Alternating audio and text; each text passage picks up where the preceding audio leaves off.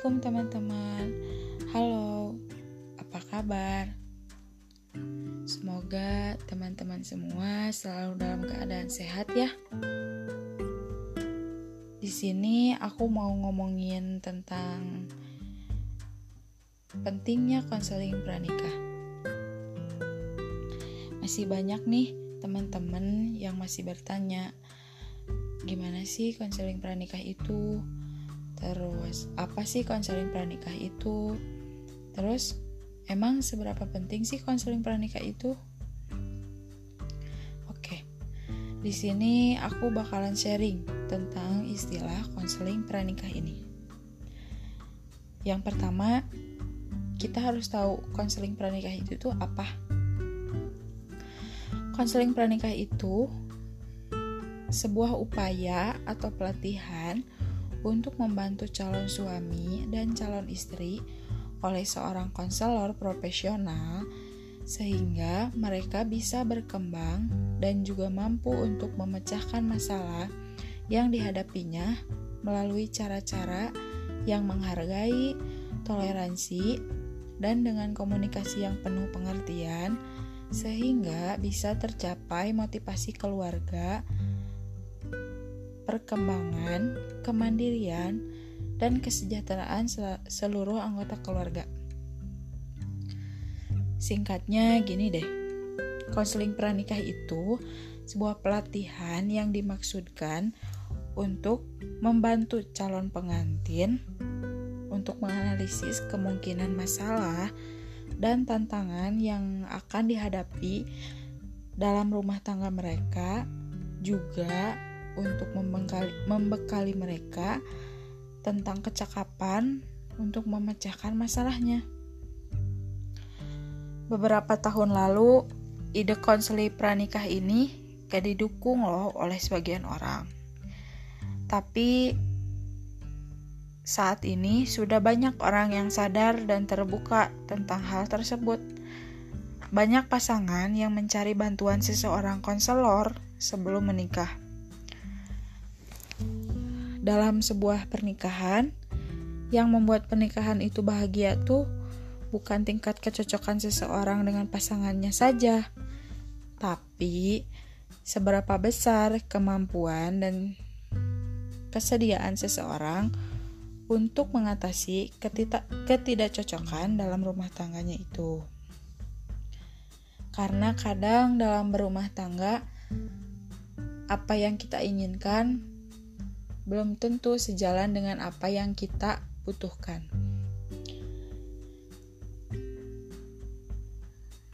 Lalu, apa sih kegunaan dari konseling pranikah ini?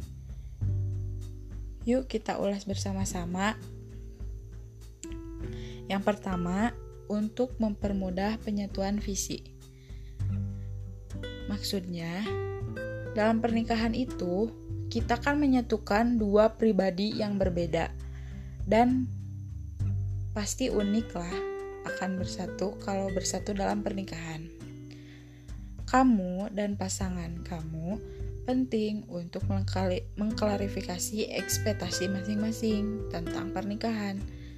Sebelum menikah, kamu dan pasangan perlu menjelaskan visi masing-masing termasuk apa yang diyakini dan rencananya saat nanti akan menikah. Nah, dengan konseling pranikah ini dapat membantu kamu dan pasangan untuk mengidentifikasi misi, visi dan menyatukan sebelum akhirnya menjalani hidup bersama-sama. Kemudian yang kedua, membantu memahami keluarga satu sama lain. Ketika menikah, kamu berkomitmen untuk juga menikahi keluarga pasangan kamu. Sehingga kamu perlu memahami seluruh anggota keluarga pasangan termasuk pola pengasuhan dan latar belakang dari keluarga kamu dan pasangan kamu.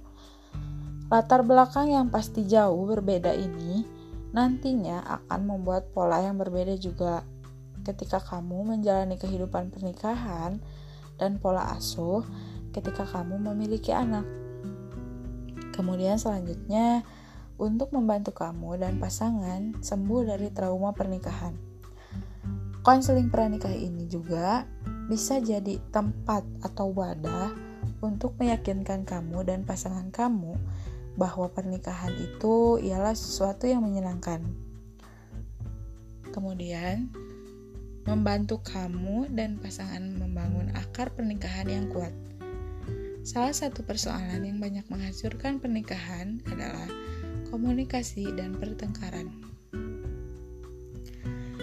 Banyak pasangan yang harus diingatkan soal pertengkar soal masalah komunikasi dan pertengkaran ini.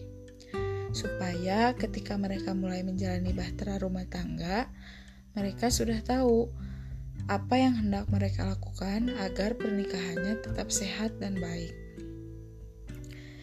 Se sebuah penelitian yang dilakukan American Associate of Marriage and Family Therapists menemukan bahwa 98% pasangan di antaranya mengakui jika konseling pernikahan ini sangat membantu mereka. Mereka juga mengaku puas dengan hasil yang mereka dapatkan setelah menjalani konseling tersebut. Sementara 97% mengatakan bahwa mereka memperoleh apa yang mereka butuhkan lewat konseling ini. Jadi konseling pernikah ini sangat bermanfaat ya teman-teman. Kemudian selanjutnya meningkatkan kepuasan pernikahan.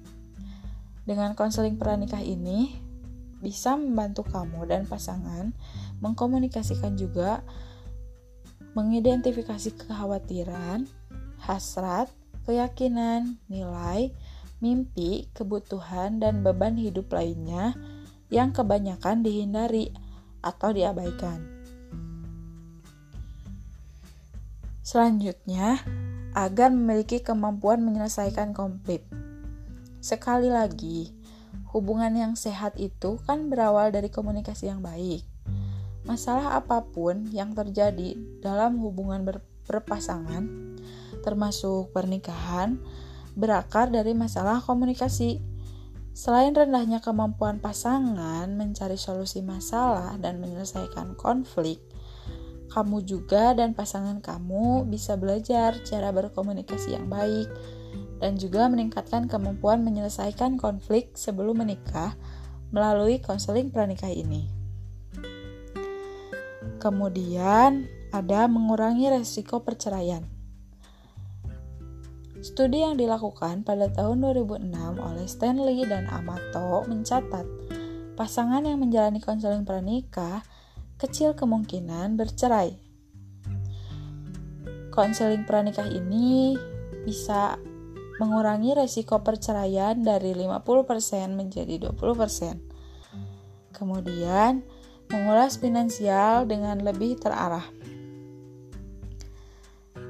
Isu finansial ini merupakan hal yang krusial yang perlu didiskusikan pasangan ya sebelum menikah, terutama tentang bagaimana kondisi juga perencanaan finansial di masa lalu, saat ini, dan masa depan anggaran, tabungan, dan juga pengeluaran penting dibicarakan sebelum menikah. Karena tujuannya agar isu finansial ini nggak ngerusak hubungan kamu juga pasangan kamu setelah menikah nanti. Itulah alasan kenapa konseling pernikah ini penting. Terus, apa sih yang biasanya didiskusikan dalam konseling pernikah ini? biasanya dalam dalam konseling pranikah ini seseorang kamu dan pasangannya akan didorong untuk mendiskusikan topik yang berhubungan dengan pernikahan seperti komunikasi antara kamu dan pasangan kamu kemudian keuangan keuangan yang akan kamu gunakan nanti setelah menikah, setelah mempunyai anak, kemudian keyakinan, dan nilai. Selanjutnya ada peran dalam pernikahan, kemudian hubungan keluarga, selanjutnya pengambilan keputusan, kemudian pengendalian amarah, kemudian waktu yang dihabiskan bersama, kemudian kasih sayang dan seks, keinginan memiliki anak. kamu dan pasangannya dan pasangan kamu mungkin tidak akan selalu sepaham tentang berbagai hal yang tadi disebutkan. Kamu mungkin akan setuju terhadap beberapa hal, tapi pasangan kamu belum tentu menyetujuinya. Begitu juga sebaliknya. Dengan membahas perbedaan dan harapan sebelum menikah, serta mengikuti pranikah ini, konselor dan kak konselor akan membantu kamu dan pasangan kamu untuk lebih saling memahami, mengatasi tantangan, dan mendukung satu sama lain dalam pernikahan nantinya. Nah, sekarang Udah paham kan kenapa konseling pranikah itu penting?